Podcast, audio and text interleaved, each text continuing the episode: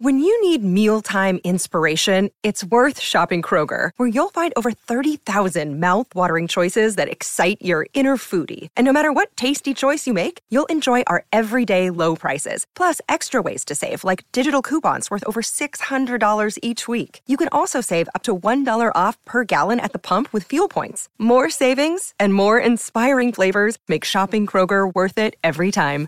Kroger, fresh for everyone. Fuel restrictions apply. Good risings. I'm Liz Earnshaw, and this is Hash It Out.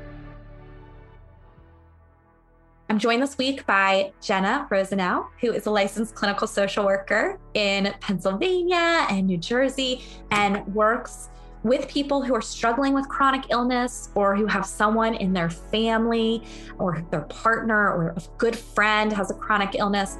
And she is just a wealth of knowledge with this. So this week, we're answering listener questions that have to do with how chronic illness impacts the relationship and how people can show up in the best way possible for the people they love, even when there's a lot of stress around the illness. So, welcome back, Jenna. Thank you for being here with us today. Thank you for having me, Liz. We'll dive right into the next question. This is a question that I see come up a lot when I'm working with couples. And so the question is Dear Liz, my partner struggles with a chronic illness. They are frequently sick, and it is really challenging for our family. I really want to be a good partner to them and I want to be there for them, but I have to be honest. I've found myself feeling resentful that I have to operate as a caregiver for my partner so frequently. It impacts my life. It makes me feel tired. And sometimes I just don't feel like doing it. And I feel like I take on more than my partner does in our relationship. Do you have any tips for dealing with this? So, I would love to, to start this off by a thought that comes up for me right away. And then I want to hear what you have to say as well. And, and you might disagree with me here. But something that is really important in relationships is that even if our partner struggles with a chronic illness or pain or an acute illness, they're just sick this week, is that we still have to remember that we are their partner. And it is actually our job to have really good boundaries with ourselves about not becoming their parent. And so when people are sick, yes, we need to take care of them. Yes, we need to make sure we're there for them. And we need to check in with ourselves about how codependent we're becoming and how much of that is actually coming from our partner versus how much are we overextending ourselves when nobody even asked us to. And so when I hear this resentment word, what I see in couples again and again and again is that there's an overextension. That yes, there might be a lot you have to do for your partner. I'm thinking about a couple that I'm very close with. One person has cancer. And the reality is, is that the partner has to take care of that person a lot. They have to take them to appointments when they're going through chemo treatments.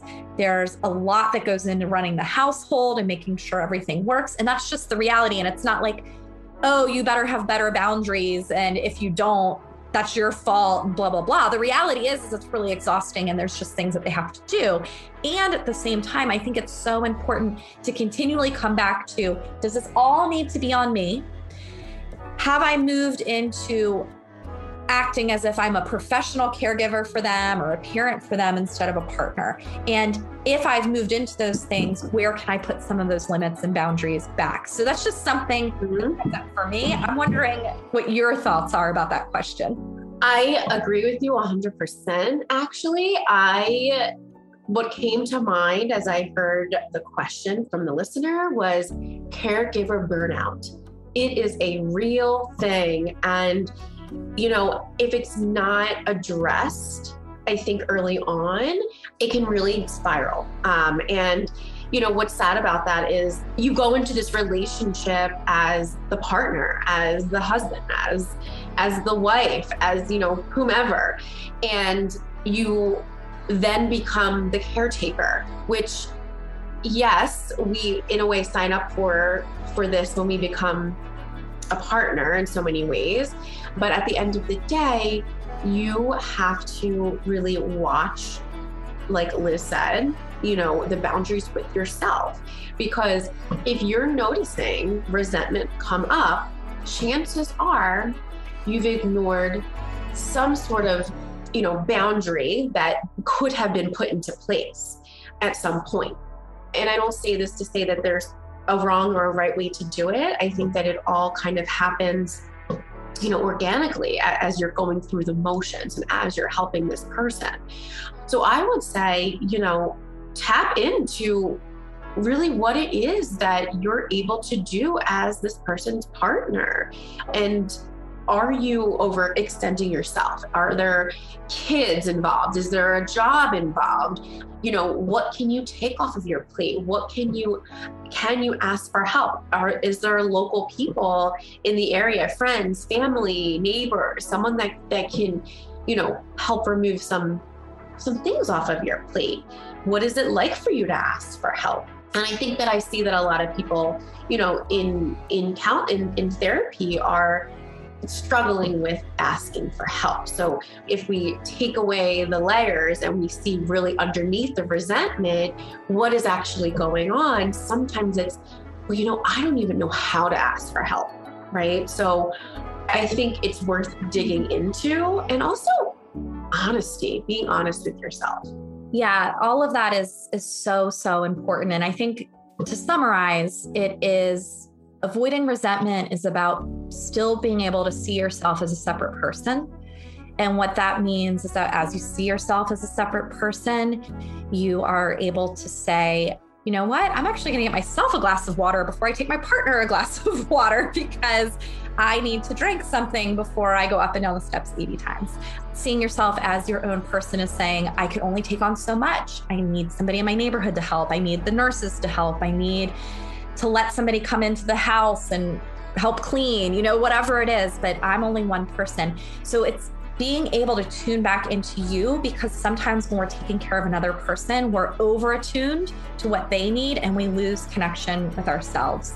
So thank you so much for that answer, Jenna. I think that's going to be helpful to so many people. And I'm going to continue to be joined by Jenna this week. Jenna Rosenau is a licensed clinical social worker in Philadelphia and in New Jersey who specializes with people who are struggling with chronic illness.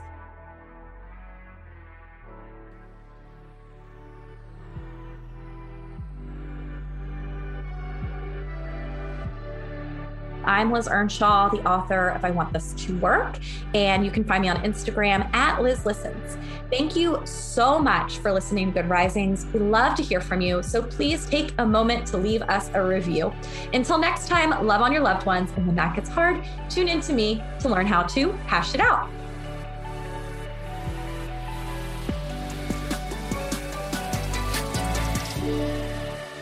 Good Risings is presented by Cavalry Audio.